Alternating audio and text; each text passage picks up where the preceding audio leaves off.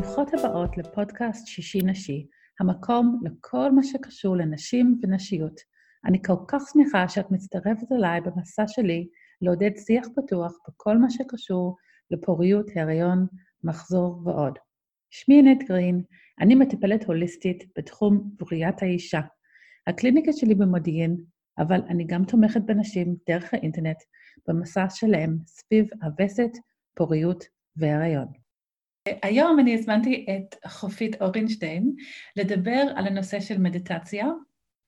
אני יודעת שאני לתקופות עשיתי מדיטציה וזה מאוד עזרה לי, ואני רואה גם את החשיבות הזה, הזאת גם עם מטופלות, אני רואה כמה זה יכול לעזור. אז חופית, קודם כל אני רוצה שתציגי את עצמך, מי את ומה את עושה. נעים להכיר. אה, אני חופית אורנשטיין, אני מדריכת אה, הורים, אה, מדריכת מדיטציות ודמיון מודרך. היום קצת נדבר על ההבדל בין השניים. ואני מלווה אנשים בתהליכי שינוי בצמתים בחיים באמצעות NLP ועוד כלים שאספתי ככה בעשור האחרון.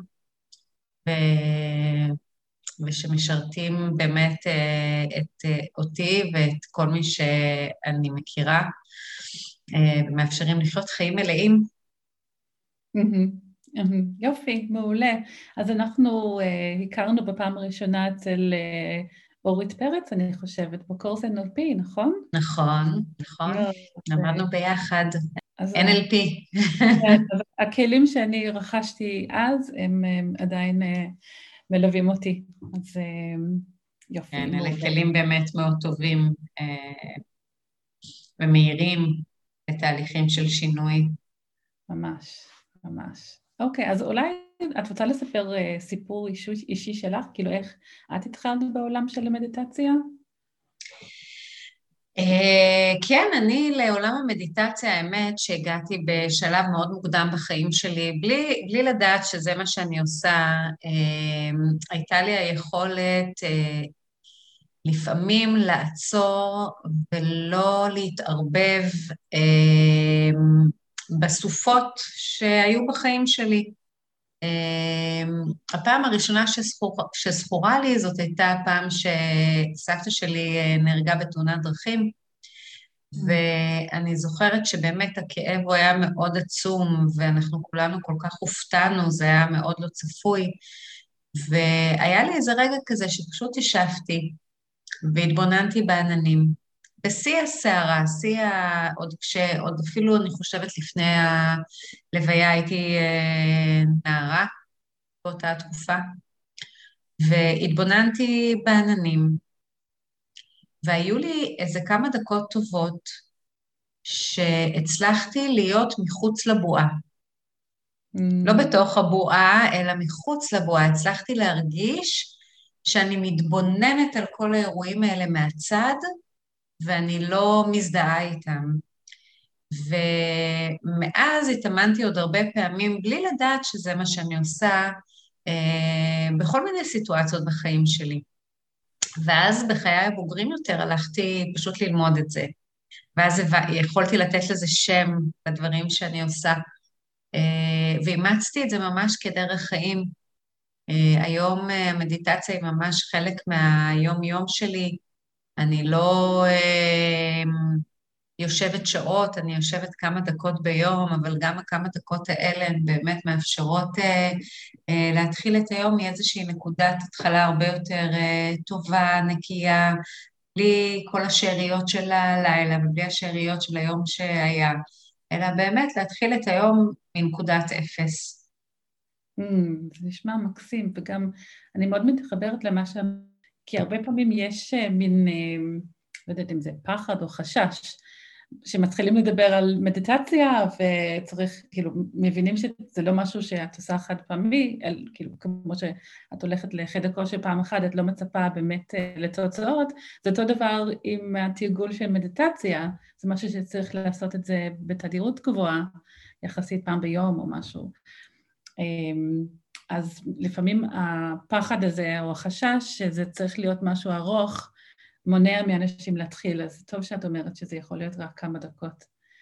כן, אני גם יכולה להגיד שהרבה אנשים, אה, יש להם איזושהי אה, דעה קדומה על מדיטציה, שזה שייך אה, לרוחניקים, זה שייך לנזירים בטיבט, בשביל לעשות מדיטציה צריך לנסוע מאוד רחוק ולהתבודד ולעשות אה, אה, ריטריטים מאוד מאוד ארוכים, ואני חושבת שאולי המטרה שלי בפודקאסט הזה זה באמת להראות כמה מדיטציה היא נגישה ביום-יום, כמה היא אפשרית ביום-יום, כמה לא צריך לפנות כל כך הרבה מהחיים שלנו בשביל לתרגל מדיטציה. זה באמת אה, פשוט, וזה היופי שבזה, וזה... מספיק שבן אדם אחד יבין שהוא לא צריך uh, עכשיו לצאת ללימודים, ולריט... אלא הוא באמת רק צריך לשבת ולתרגל כמה דקות ביום. Uh, מבחינתי עשינו את שלנו. Mm-hmm, בטח. אוקיי, אז כאילו איך את מגדירה את זה? למישהו שבאמת לא מבין, לא מבין מה זה, איך את מגדירה מדיטציה? Uh, אני מאוד אוהבת את ההגדרה של המורה שלי, המורה שלי קורא לזה דייט עם עצמי. Uh, רגע לעצור, לפגוש אותי, לפגוש את כל מה שקורה עכשיו בתוכי. Uh, הרי כולנו קמים בבוקר ומתחיל היום, כאילו אין, אין, אצל רבים מאיתנו אין איזשהו טקס מעבר, אני עוד כמה, אני קצת מברכת, אני כמה לאט, אני מברכת את המים, אני נוטלת ידיים, אז זה באמת מאפשר לי uh, להיכנס באיזשהו, באיזושהי נחת לתוך היום, אבל מרבית האנשים בקצב של היום-יום פשוט קמים ונכנסים לאטרף תוך שניות, כאילו לפעמים הם קמים כשהילדים עוד, אה, אה, הילדים כבר ערים ואין רגע שנייה של נחת, של עצירה, רגע, מה קורה איתי, איך אני היום, למה אני זקוקה היום, לפעמים אנחנו אה, קמים לקצב שהוא לא מותאם לגוף שלנו והוא לא מותאם לנשמה שלנו ואנחנו צריכים את הרגעים האלה. אז מדיטציה באמת אה, אה, מאפשרת רגע לי לפגוש את עצמי. זאת הגדרה אחת. הגדרה אחרת אומרת שבמדיטציה בעצם יש לי מפגש ישיר עם המציאות, mm-hmm. זאת ממש חוויה ישירה של המציאות, אה, של כאן ועכשיו. זאת אומרת שבזמן מדיטציה העבר לא רלוונטי והעתיד לא רלוונטי, שמרבית המחשבות שלנו הן בעצם קשורות בעבר או בעתיד, וכל מה שאני פוגשת זה מה שקורה כאן עכשיו ללא שיפוטיות. Mm, עכשיו זה, זה, זה נכון, כי זה הרבה יותר עמוק ממה שאנחנו מבינים, כי השיפוטיות היא בעצם זו שגורמת לסערות הרגשיות שלנו. המשמעות שאנחנו נותנים לאירועי החיים, זה מה שמייצר בתוכנו את כל הדרמה הפנימית. ובמדיטציה, כשאני אומרת ללא שיפוטיות, זאת אומרת, אני מתבוננת על כל מה שעובר דרכי, כמו תינוק שחווה את החיים. כלומר, יש עלה, הוא לא אה, אומר זה יפה, זה לא יפה, הוא פשוט מתבונן בעלה ולא נותן לו שמות, עוד אין שם תבניות. והחוויה הזו, החוויה הזו של הראשוניות מאפשרת לנו באמת להתבונן על כל אירועי החיים דרך פרספקטיבות שונות ולא דרך התבניות והדפוסים שמוכרים לי. Mm, אוקיי. זה נשמע מקסים איך שאת מגדירה את זה, אמ, אבל אני אשמח לשמוע יותר פרטים על איך עושים את זה, כי באמת אני שומעת. נגיד מטופלות שמתנסות בזה שישר השיפוטיות עולה, עולה, כאילו הן אומרות, אה, אני לא מצליחה להשקיט את הראש, אני כל הזמן חושבת על כל מיני דברים, אז כאילו זאת כן. אה, מין תחושה של כישלון בתוך מדיטציה. נכון. אה, או, או יש לפעמים פחד לאבד שליטה, מישהי אמרה לי לא מזמן. אמ, אז מה... אוי, מדיטציה היא מעולה לאנשים שמבקשים אה, שליטה או שקשה להם להיפרד משליטה.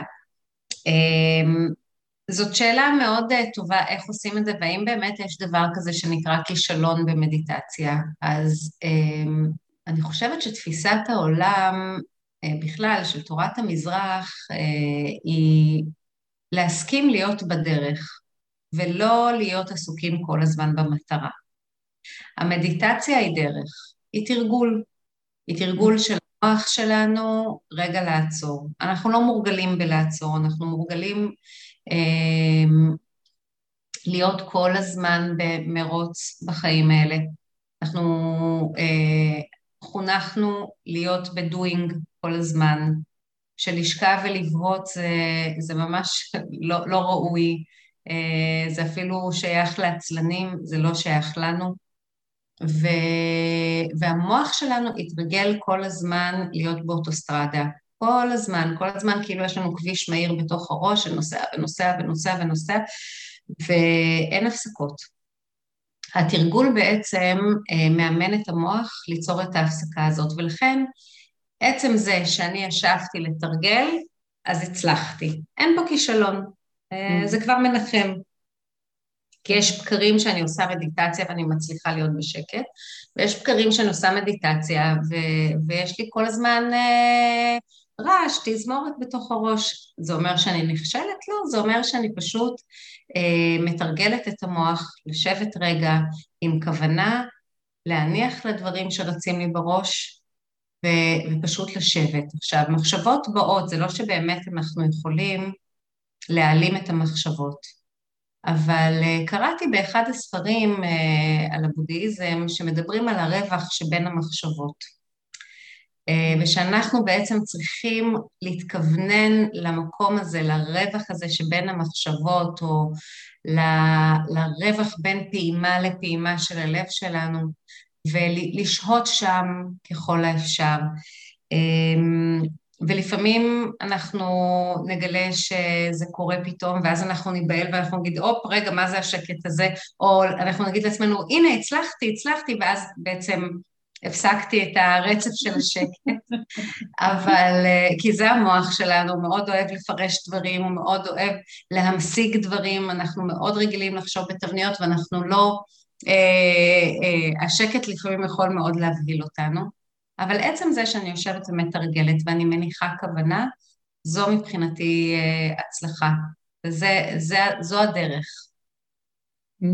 אז זה מאוד uh, מקל ש, שחושבים על זה ככה, בלי ניסיון וכישלון, אלא לקבל את הדרך ואת נכון. כאן ועכשיו. נכון. אוקיי, אז um, איזה, איזה שינויים את רואה אצל האנשים שאת מלווה אותם כמג'יכת אה, מדיטציה? אה, קודם כל, אני חושבת שזה מאוד משפיע על אה, חוויה של מתח ולחץ בחיים. אני רואה שאנשים אחרי מדיטציה, או בתקופות שהם מתרגלים הרבה מדיטציה, הרבה זאת אומרת ברצף, הם יותר רגועים. הם מעידים על כך שהם יותר רגועים, הם ישנים יותר טוב בלילה, עוצמות החרדות הולכות ופוחתות.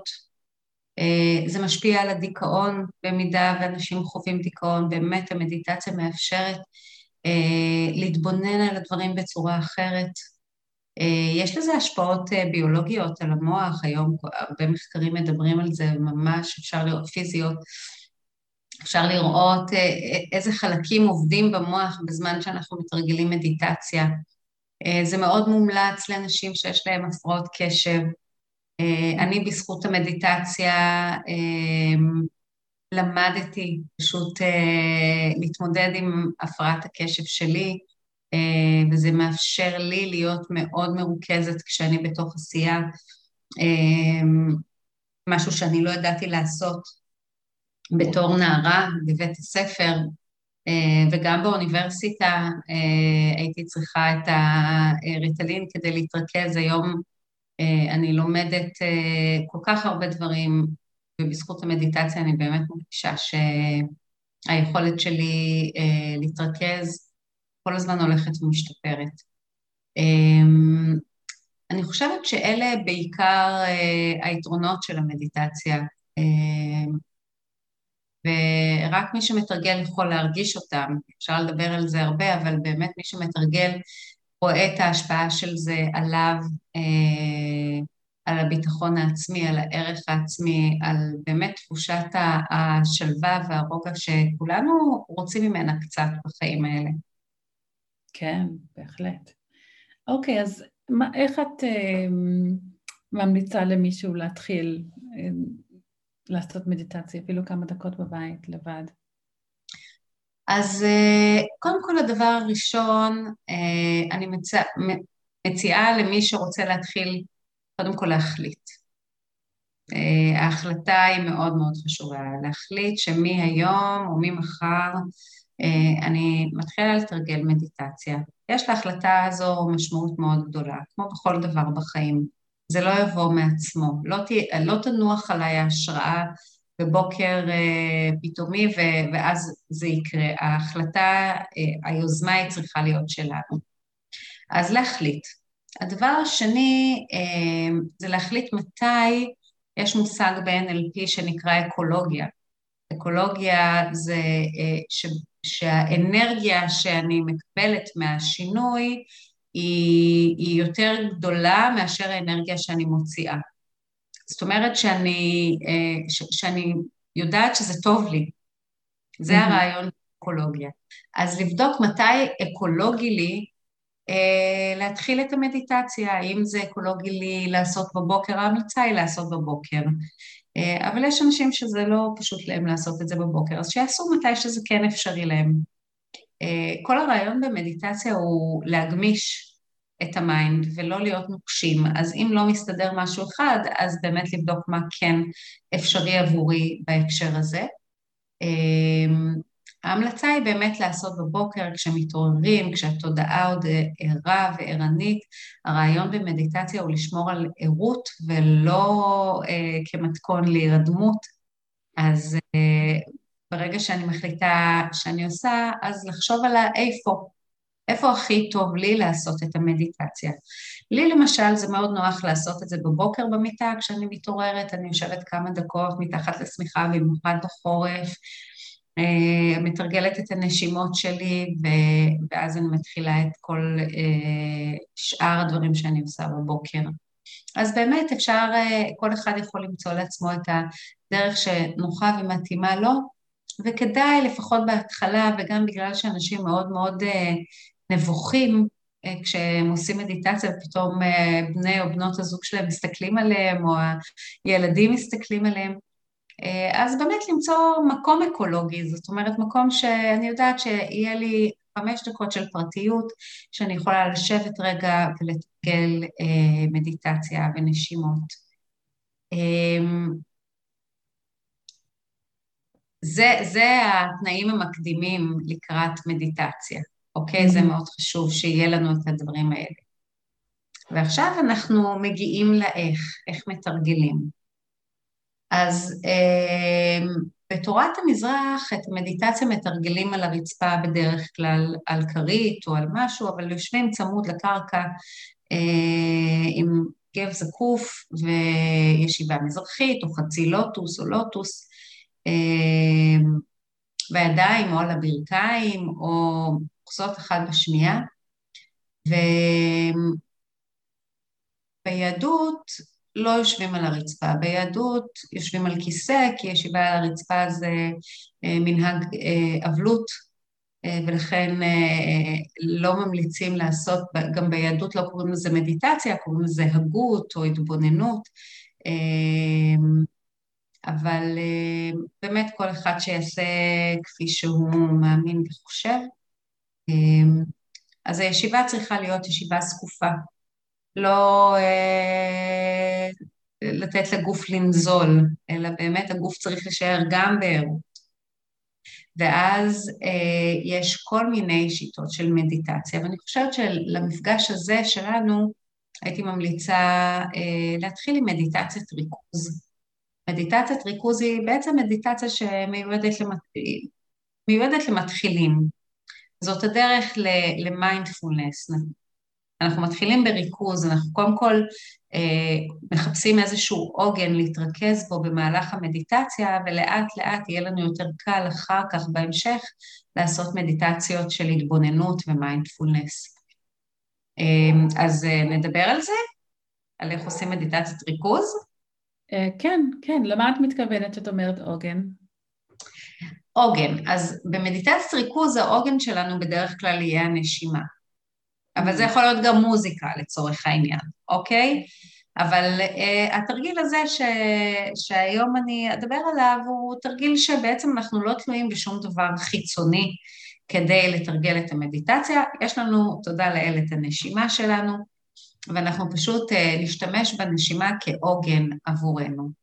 אה, מה זה אומר? זה אומר אה, שאחרי שהתארגנו ונוח לנו ונעים לנו ואין אה, לנו לשירותים, אנחנו לא צמאים ולא רעבים והכול באמת רגוע אצלנו, המערכת רגועה, אז אנחנו יושבים והתרגול הוא כזה, אנחנו נושמים עשר נשימות, סופרים עשר נשימות, נשימה זה שאיפה ונשיפה, עשר פעמים קדימה, ואז כשאנחנו מגיעים לעשר, אנחנו סופרים אחורה. אוקיי? למשל, שאיפה, נשיפה אחת. שאיפה, נשיפה שתיים. מגיעים לעשר, עשר, תשע, שמונה, שבע. ככה במעגליות.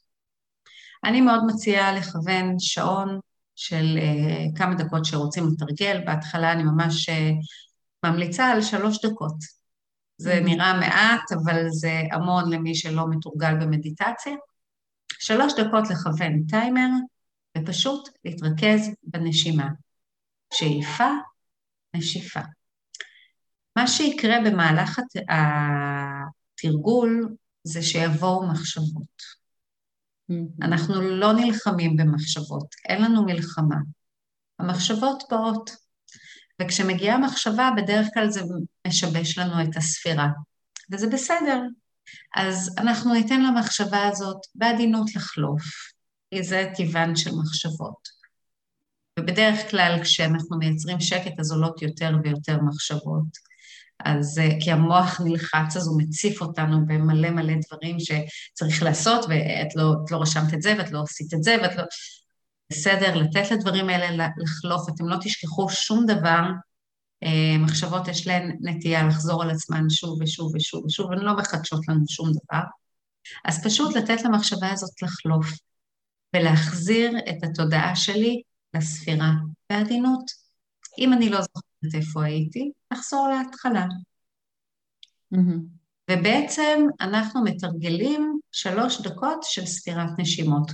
אנחנו מנסים להתרכז אך ורק בנשימות. אין כישלון במדיטציה הזו, אני מזכירה. זו מדיטציה שבאמת מה שחשוב זה התרגול. בהתחלה יהיו הרבה מחשבות. לאט לאט המוח יירגע והוא יבין שהכל בסדר, שאפשר רגע לעצור. והוא ישתף פעולה. אבל זה באמת לוקח זמן וצריך לתרגל את זה.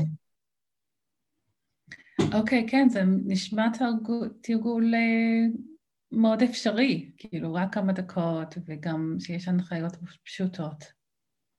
כן, זה מאוד מאוד פשוט. אמ, זו דרך נהדרת, אגב, בלילה למי שיש אמ, קושי בשינה, בלהירדם, או מתעורר באמצע הלילה ולא נרדם, אז אה, זו דרך נהדרת גם להרגיע את ה mind כשהולכים לישון. פשוט להתרכז בנשימות ולספור אותן. אפשר בלילה גם לספור עד מאה, אפשר לספור אה, בכפולות של חמש, זה לא משנה. מה שחשוב זה באמת שזה העוגן שלנו, שהעוגן שלנו הוא נשימה. ונשימה הולכת איתנו לכל מקום. אני לפעמים uh, עוצרת באמצע היום ואני מתרגלת שלוש דקות נשימה, ספירת נשימות. Uh, יש דבר כזה שנקרא זמן מצטבר של מדיטציה. Mm-hmm. ככל שאנחנו מתרגלים יותר מדיטציה, אנחנו בעצם צוברים ותק uh, של מדיטציה. והוותק הזה נשמר לנו, זאת אומרת שכל תרגול הוא, הוא נרשם לנו במוח כמשהו שהוא נעשה, ואז כשאנחנו ניגשים לזה בפעם הבאה, זה הופך להיות יותר פשוט. אם נצליח לתרגל למשך חודש וחצי, חודשיים ברצף, זה כבר לא יהיה כרוך במאמץ, אה, זה יהפוך להיות... מדהים. ואני חושבת שזאת הפואנטה, כאילו, להפוך את זה להרגל. נכון. כן, כי, כי אז אנחנו גם מקבלים את, את, רוב התוצא, את רוב היתרונות של התרגול, אם אנחנו עושים את זה באופן קבוע. נכון. מה עם הפחד שיש לפעמים אה, לאבד שליטה? כי אפילו שאנחנו כן, אה, אנחנו סופרים ואנחנו מנסים להתרכז בנשימה, אני לא יודעת, כאילו, אולי את יכולה גם לפרט על, על הפחד הזה, אם את מכירה את זה מתלמידים שלך. אמ, אמ, אני חושבת שיש לנו איזשהו פחד מובנה לעשות דברים שאנחנו לא מכירים. Mm. כי אין במדיטציה באמת אה, אובדן שליטה. להפך, מדיטציה מאפשרת לנו להחזיר את המיקוד הפנימי שלנו, ו, אה, והצורך הזה בשליטה הוא גם פחד מחוסר ודאות. והפחד אה, הזה הרבה פעמים בא לידי ביטוי גם במדיטציה. אני חושבת שבנוסף לפחד הזה יש גם את הצורך להיות בדואינג, לעשות דברים, כי העצירה נראית לנו מאוד מיותרת, אנחנו לא מבינים את הערך שלה. אה, ויש לזה ערך מאוד מאוד גדול. והיום גם המדע אה, יודע להגיד כמה הערך של המדיטציה הוא מאוד גדול. אה, אז אני חושבת שמעבר לפחד מאובדן שליטה, יש פה פחד מחוסר ודאות, שזה באמת אנשים שחשובה להם השליטה. חוסר ודאות יכול להפחיד אותם מאוד. אני, אני תמיד מציעה לעבור דרך הפחד, לא לתת לפחד לנהל, אלא לנהל את הפחד ולהגיד, אוקיי, אם אני יודעת שזה יעשה לי טוב, זה ברור לי שזה יעשה לי טוב, אה, אני רוצה להכניס את זה לחיים שלי, אז אני עוברת דרך הפחד ואני מתחילה לתרגל בכל זאת. אה, והמיינד אה, לא, לא, לא בטוח שהוא כל כך מהר ישתף פעולה, אבל אני אתן לו הזדמנות לפחות. כן, מה שעלה לי עכשיו שאת דיברת על זה, אמ, זה היה גם הפחד לעצור. נכון. אני חושבת שיש נטייה הרבה פעמים לדחוף את הרגשות למטה, כי אנחנו לא רוצים להתמודד איתם, mm-hmm. ואז ברגע שאנחנו באמת עוצרים, פתאום זה יכול להציף לנו ולעלות, ו... וזה מה שעלה לי, אני חושבת, כי פשוט חשבת על כמה אה, מטופלות, וספציפית מי ששאלה אותי על ה... ושיתפה אותי על זה, על הפחד, אמ, ואני מחברת את זה גם למחזוריות של אישה, כי זה ההתמתחות שלי, ואני אוהבת לדבר על זה שבזמן הווסת, ולפעמים זה כמה ימים לפני, אבל סביב הדימום, אמ, שעדיף שאישה יכולה כאילו לנוח קצת, ו... אה, להוריד כמה שיותר את המטלות אה, מסביב. לא צריך כאילו ללכת, אה, את יודעת, ולהיות בבקתה כאילו במדבר. זה גם יכול להיות יפה, אבל לא נראה לי... זה מה שהיו עושים בעבר. בעבר אנשים נכון. בזמן הווסת היו הולכות להתבודד. כן, כן. אבל הם היו גם עם עוד... נשים, נכון. לאדום. אנחנו לא, לא נכון. לא בוודאות שזה קרתה, אבל uh, זה נשמע ממש נחמד. אבל uh, לפחות לקחת כאילו צעד אחורה. וגם בכלל אפשר להסתכל על כל החודש וכל המחזור ולראות שיש שלבים שאנחנו יותר בדואינג ואנחנו יותר בעשייה סביב ביוץ ויש את התקופות שאנחנו פחות, האנרגיה שלה, שלנו יורדת וגם המוטיבציה שלנו לעשות דברים גם יורדת וגם חשוב להקשיב, להקשיב לזה. אמ, ו... ויש גם הרבה אנשים שאומרים שסביב הדימום החודשי של אישה, היא יותר אה, מחוברת לעולמות שונות, ונגיד היכולת של תקשור היא יותר גבוהה וכולי. אז אה, פשוט חשבתי על זה בקטע של מדיטציה גם, שזה יכול להיות, אם אנחנו נסתכל על כל החודש, התקופה הזו היא יכולה להיות ממש מקסימה אה, לזמן כאילו לעצור, ולרגע, ולהיות בכאן ועכשיו, בדיוק כמו שאנחנו עושות אה, במדיטציה, אמ, וכמה זה חשוב, וזה לא אומר שבשאר החודש אנחנו לא בעשייה, אנחנו כן בעשייה, mm. אבל לכל, לכל אה, אה, תחושה ורמת אה, אנרגיה ומוטיבציה, יש שלב, בדיוק כמו שביום שלנו, אנחנו יכולים להשקיע כמה דקות של השקט במדיטציה, ואז אחר כך אנחנו נצלול לכל המטלות שאנחנו אה, רוצות להספיק. נכון, אני חושבת שמה שאת אומרת פה הוא מאוד מתקשר בכלל לנושא הזה של הקשבה במדיטציה, mm-hmm. או הקשבה ומדיטציה. מיינדפולנס אה, בהגדרה, בהגדרה שלו הוא קשיבות, זה אה, בעצם להיות בקשיבות לכל מה שקורה בחוץ ובפנים. וכשאת מדברת על המעגליות שיש בחייה של אישה, שזה באמת, אה, אנחנו עוברות כל כך הרבה בחודש אחד, כאילו, העולם הרגשי שלנו עובר אה, כל מיני גלים. והיכולת שלנו באמת להקשיב לגלים האלה, או להקשיב לצרכים שלנו, להקשיב לצרכים של הגוף, להקשיב לצרכים של הנפש, אה, אני חושבת שמדיטציה מאוד תלמד אותנו את ההקשבה הזאת. אה, כשאני יושבת ואני שואלת את עצמי מה שלומי היום, והגוף שלי אומר, אה, תשמעי, שלומך לא משהו, את צריכה לנוח קצת, או את צריכה לעשות כושר, או אני מדברת איתו, אז uh, בשביל לדבר עם הגוף צריך יכולת הקשבה מאוד מאוד גבוהה. ומדיטציה מפתחת את היכולת הזו מאוד. יופי, כן. אז זה יכול להיות uh, מוטיבציה ממש טובה לתרגל את זה, אני חושבת. נכון, נכון. לחזק את החיבור הזה וללמוד uh, את ההקשבה הזאת uh, לגוף ולנפש.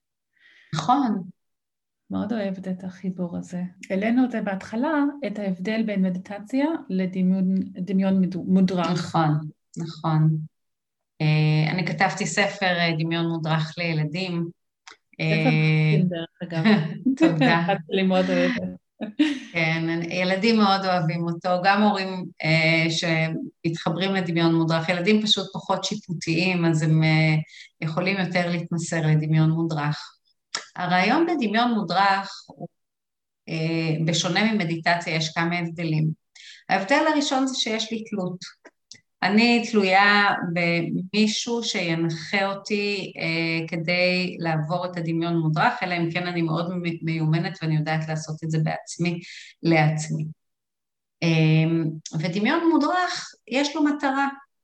כשאני אה, מעבירה דמיון מודרך, אני אומרת, אני רוצה לעשות דמיון מודרך אה, שקשור לביטחון עצמי, או דמיון מודרך לשינה טובה בלילה, או דמיון מודרך לאכילה אה, מודעת.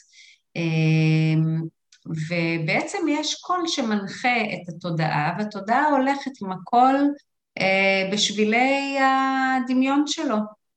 אה, וזה דבר נהדר, היום באמצעות דמיון מודרך אפשר אה, באמת לעשות עבודה נהדרת על הגוף ועל הנפש ולחזק אה, את הביטחון העצמי.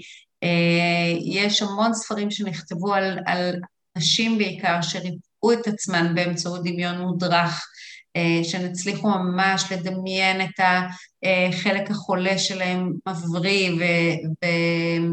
אה, אנשים ממש עשו שינויים פיזיולוגיים באמצעות דמיון מודרך. זאת אומרת שהמוח, הדמיון מודרך הוא כלי נהדר לשינוי, והמוח שלנו, כשהוא חווה איזושהי חוויה בדמיון, מבחינתו אין הבדל בין לחוות את זה בפועל לבין לחוות את זה בדמיון. Mm-hmm. למשל, אם אני מצליחה לדמיין את עצמי אה, עושה ספורט, ואני ממש מתרגלת בדמיון, עושה ספורט, אז הגוף שלי כבר מתחיל אה, לחוות חוויה של ספורט, ובאמת זה דברים שעושים גם עם ספורטאים, עושים אה, דמיון מודרך למשל לניצחונות לפני ערויות, אה, עושים אה, דמיון מודרך כדי לרפא כל מיני איברים שפצועים, אה, ובאמת המוח יש לו יכולת, שזה לטוב ולרע, כן? כי גם כשילדים משחקים במשחקי מחשב והורגים אנשים, אז המוח לא מבדיל בין דמיון למציאות, אז אנחנו מעדיפים להזין את המוח שלנו בדברים טובים ומיטיבים. ו- ובעצם זה מיועד לתהליכים של שינוי, של, לתמורות, לטרנספורמציות. אמ, והחיסרון של זה זה שבאמת אני תלויה. אה, אני צריכה לסמוך על מי שמנחה את הדמיון המודרך. אני צריכה שיהיה לי אה, זמן לעשות דמיון מודרך, זה בדרך כלל אה, לוקח יותר זמן מתרגול של מדיטציה. ויש לזה מטרה מאוד ספציפית, בשונה ממדיטציה, שבמדיטציה אני, המטרה היחידה היא פשוט התרגום. Uh, אין, לי, אין לי מטרה אחרת. התופעות לוואי של התרגול הן uh, חיזוק uh, הביטחון, תחושת העושר, השלווה, הרגיעה, הערכים הבריאותיים שיש לזה, אבל זו לא המטרה, המטרה היא בעצם התרגול. אה, ובדמיון מודרך אני עובדת בעצם בהתאם לאיזושהי מטרה שאני מכוונת אליה. אוקיי. Okay. וילדים מאוד טובים בדמיון מודרך. Mm. הם מאוד מתמסרים. כן, כן. טוב, יכולת אה, דמיון של ילדים גם מאוד uh, מפותחת. נכון. נכון. אמ, אוקיי, אז כאילו זה שתי דברים שונים, ואפשר לעשות גם וגם, אבל יש את היתרונות של המדיטציה, שזה יותר אה, זמינה. אוקיי, אז יש לך עוד משהו שאת רוצה לשתף על הנושא הזה, זה שנראה לך חשוב כדי לסגור את הנושא? אמ, אני חושבת שאולי צריך להיות לנו פרק נוסף בנושא מיינדפולנס, כי המדיטציה הזו היא באמת מדיטציה למתחילים. ברגע שאנחנו עוברים למיינדפולנס, אז אנחנו כבר מדברים ממש על דרך חיים. אמ, והמדיטציה היא בעצם חלק מהחיים שלנו ממש על בסיס אה, יומיומי, אה, והיכולת אה, להשפיע על התודעה שלנו היא, הרבה יותר רציפה. אמ, אני מאוד מציעה מי ששומע את הפודקאסט הזה, אני מאוד מציעה פשוט להתחיל, לקבל החלטה, להתחיל, לקחת, להגיד אפילו, אני מתחילה תקופה של ניסיון של אה, חודשיים, אבל הדבר היחידי שאני מתחייבת אליו זה לתרגום, שאני מייעדת לדבר הזה זמן, מקום ומרחב מתאים, ואני מתחילה לתרגל. ומשם בעצם אה, אה, פשוט דרך החוויה אני אחליט אם אני רוצה להתקדם ואני רוצה ללמוד יותר מזה ואולי ללכת לקבוצות תרגול, או שזה מספיק לי וזה עושה לי טוב, ו... ויש תקופות גם שבאמת זה מה שצריך. בסך הכל את השלוש-ארבע דקות האלה בבוקר, וזה משנה לנו את כל, את כל היום שבא לאחר מכן. ו- ומה שדיברנו עליו זה באמת רק אה, סוג אחד של מדיטציה, יש המון סוגים של מדיטציה, אה, וזה בעצם הסוג שאיתו מתחילים בדרך כלל, אה, ומשם באמת העולם הוא אינסופי. ואת עכשיו אה, מנחה קבוצות תרגול במדיטציה? כרגע לא, לפני הקורונה זה היה הרבה יותר נוכח, אה, היו לי המון קבוצות אה, של תרגול, גם של מדיטציה, גם של בודהיזם ודמיון מודרך. אה, אני מחכה קצת שהקבוצות יבואו יותר בטבעיות מבחינת הביטחון של האנשים להגיע לתוך מרחב של קבוצה. אה, אבל אני כן עושה תהליכים פרטניים שמשלבים מדיטציה, משלבים דמיון מודרך, וזה עושה את העבודה. אוקיי, ומה המטרה שמגיעים לקבוצת אה, תרגיל? כאילו עוברים על תרגילים שונים ויש גם את האנרגיה של הקבוצה? כן, קודם כל יש את הסטינג, שזה פעם בשבוע או פעמיים בשבוע, שאני מפנה זמן, אני עוזבת את כל הבלגן של החיים שלי ואני מקדישה זמן לעצמי ו- ולבריאות הנפשית והפיזית שלי. אה, אז יש קודם כל את הסטינג, ויש את הקבוצה, ויש את המבנה של המפגש, שהוא בדרך כלל יכלול גם איזשהו אמ, אמ, חומר אה, תיאורטי, תפיסת עולם, אה, שמה שאני עושה, אני משלבת בין התפיסת עולם הבודהיסטית לבין התפיסת העולם היהודית-קבלית, ויש הרבה נקודות ממשק בין השניים. אז באמת שיעורי המדיטציה בקבוצה מאפשרים לאמץ דרך חיים ומאפשר להתמודד עם אתגרי החיים, והחיים באמת מאתגרים, יש לנו כל כך הרבה אתגרים. Uh, אנחנו צריכים את ההפסקות האלה, אנחנו צריכים את השינוי בתפיסת העולם, שינוי דפוסים כדי לחיות חיים מלאים יותר ושלווים יותר, כי זה, כי זה אפשרי וחבל שלא לעשות את זה. Mm, וואו, זה נשמע ממש מרתק. כן. טוב, מקווה שזה יחזור אה, כמה שיותר מהר והקורונה תהיה מאחורינו. נכון, גם אני, גם אני. אוקיי. אגב, אז... יש הרבה קבוצות, אני יודעת, אה, אינטרנט, זום, אה, שעושים מדיטציה. אני לא, לא, עם מדיטציה זה לא עבד לי, עם קבוצות הורים זה עובד נהדר, עם מדיטציה זה פחות עבד לי, אבל יכול להיות שזה כן יעבוד לאנשים, ואז פשוט צריך באמת אה, לחפש קבוצה שמתאימה לאנשים לתרגול כזה. אוקיי, זה רעיון טוב. אוקיי, אז המון המון תודה חופית, ובהחלט אני אזמין אותך שוב uh, לדבר פעם הבאה על כל הנושא של מיינדפולנס. בשמחה. ואם אנשים רוצים להיות בקשר איתך, או בקשר למדיטציה, או uh, להדרכת הורים, איך, מה הדרך הכי טובה? הכי טוב, uh, יש uh, פייסבוק, דף פייסבוק, uh, קוראים לזה חופית אורנשטיין, uh, ייעוץ והדרכת הורים. שם יש גם את מספר הטלפון שלי, שם גם יש, אה, אפשר לקנות את הספר למי שרוצה, ושם אני גם מפרסמת את הקבוצות שאני מנחה. אמ, זהו, בשמחה, בשמחה. אוקיי, מעולה. אז את הקישור לדף שלך בפייסבוק אני אשים אה, בנוטס של הפרק הזה, אם מישהי רוצה אה, ליצור איתך קשר. והמון המון תודה. תודה לך, ענת, שהזמנת אותי, ושיהיה המשך יום מקסים, אה, ושנרבה טוב בעולם. אמן, אמן, תודה רבה. תודה רבה שהצטרפת אליי היום. יש לי שתי בקשות קטנות. אשמח אם תלחצי על הכפתור subscribe כדי לקבל כל פרק חדש של שישי נשי שיוצא, ותשלחי את הפרק לחברה או קרובת משפחה שיכולה ליהנות מזה. תודה רבה ואני מקווה שתצטרפי אליי בפרק הבא של שישי נשי.